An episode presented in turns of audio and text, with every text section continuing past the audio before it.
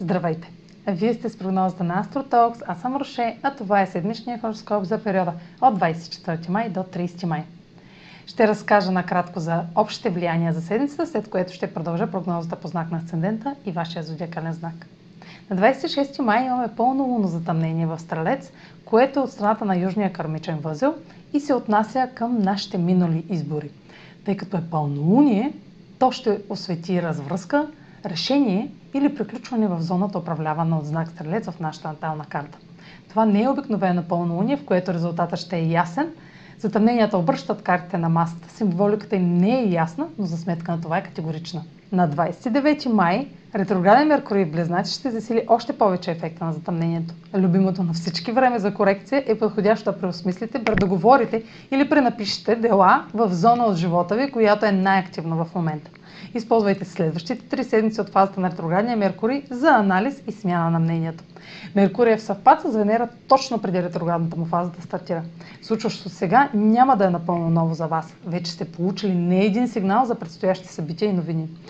Те може да са толкова мощни и объркващи, че да ви е нужно да ги чуете отново и отново, за да ги побере умът ви. Е, ще имате цялото това време през месец юни. Сега последете прогнозата за вашия асцендент и вашия зодиакален знак. Седмична прогноза за Асцендент Скорпион и за Зодия Скорпион.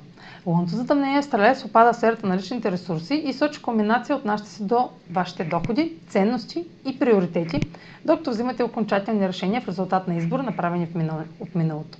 Официален документ за ипотека, заем, наследство може да ви притиска да предприемете действия. Нови възможности, свързани с творчески проект, талант, финансови спекулации, деца или бременност, може да подкрепят резултатите от горното.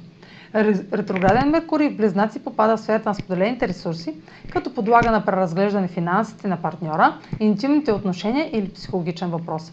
Обмислете информацията и съобщенията, с които разполагате и не действайте пребързано, като настоявате за бързи решения. Сега е момента да коригирате споразумения, направени от февруари насам, които не обслужват бюджета ви.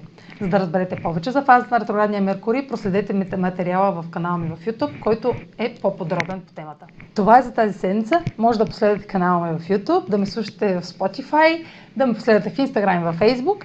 А за онлайн консултация с мен, посетете сайта astrotalk.online, където ще намерите услугите, които предлагам, както и контакти за връзка с мен. Чао! Успешна седмица!